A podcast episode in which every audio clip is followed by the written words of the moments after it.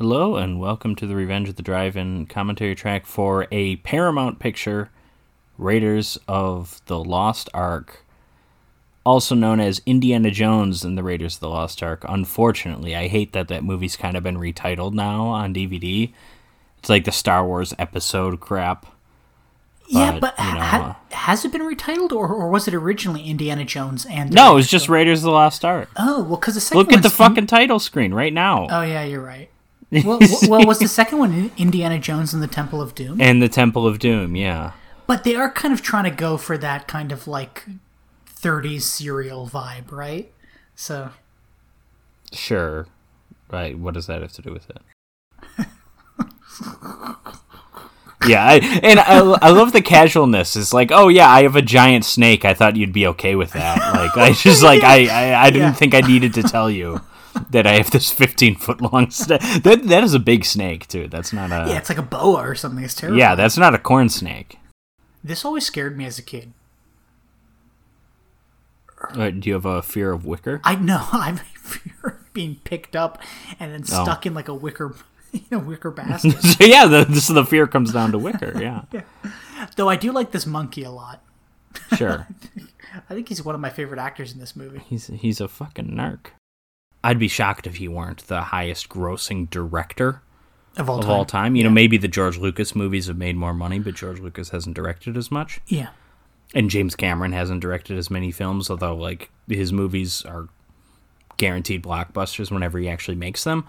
But uh, Spielberg has greatly benefited from being underrated, and I, by I mean underrated by the MPAA, because if some of those movies were R rated, they would have been successful. They wouldn't have been as successful though, and you know, like like if Jaws was rated R and only grossed like what The Exorcist did, which The Exorcist was a really successful movie, but it wasn't the first summer blockbuster. You know, if Jaws was like that, I don't know. It's, it's just interesting to kind of think about. Spielberg's gotten the benefit of the doubt Well, and, with his uh, movies.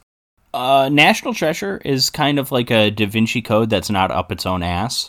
yeah, because it knows what it is and it knows that Yeah, it's because just and, and and what I mean by the Da Vinci Code, I think Dan Brown was aware of what he was doing. I think certainly a lot of people reading the Da Vinci Code weren't aware that it was fiction, and I'm not sure.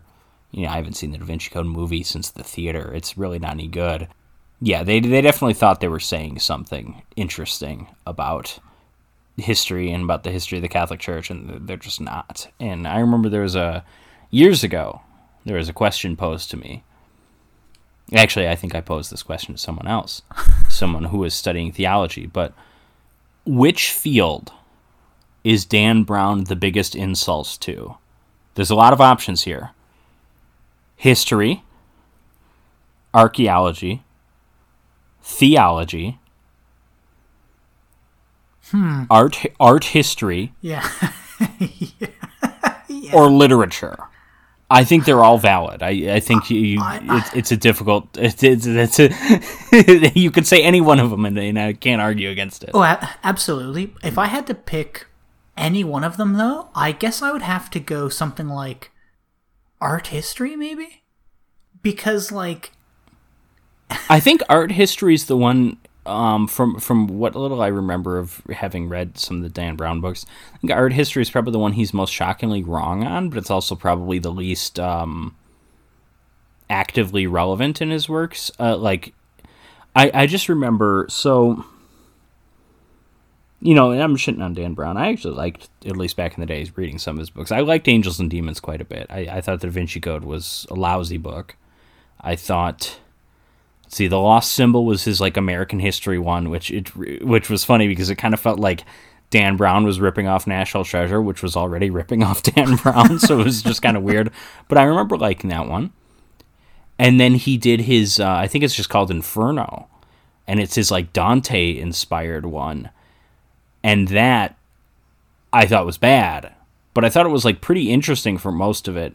And then it had literally the worst ending in, in, in literary history but um, oh, that's good. I also remember there was something in that that there's like a really specific description of a painting, and the painting was by and I always forget this guy's name. So I and you're the art history guy, and I've brought this guy up before, but I obviously didn't give enough of a description because we couldn't name him then, or you couldn't name him then. But there's this guy from the Middle Ages who made like famously dark paintings. I think Like uh, I think we've spoken about this before, and I think I've said Hieronymus Bosch. yes, it is. That is it. But I, the last time we brought him up, I don't think we got the name right. But I think we were maybe leaning towards Goya because Goya has the famous um, Saturn, Saturn devouring his child uh, yes. or whatever it is. But yeah, Hieronymus Bosch. It's like this this this description of a Hieronymus Bosch painting that I wasn't really aware of, and it was like oh, and it was like the, the it was like a weird description. It was like it was like everything was red, and then and it's like all this, and it's like and then I'm like okay, let me just Google this painting, and there was like no red in it whatsoever. Oh, that's good. And it's like, what? Did he just? That's just such a weird thing to be shockingly wrong about. Um, yeah, I, But obviously, I mean, he did it because he could get away. Like, no one cares. In in a visual medium, that would matter. But if you're just reading a book, you can just say whatever the hell you want to say. Like, you could convince someone in a book that the Golden Gate Bridge is in the background of the Mona Lisa, and you know, someone would buy it in the context of like a oh, Da Vinci Code absolutely, absolutely. book, right?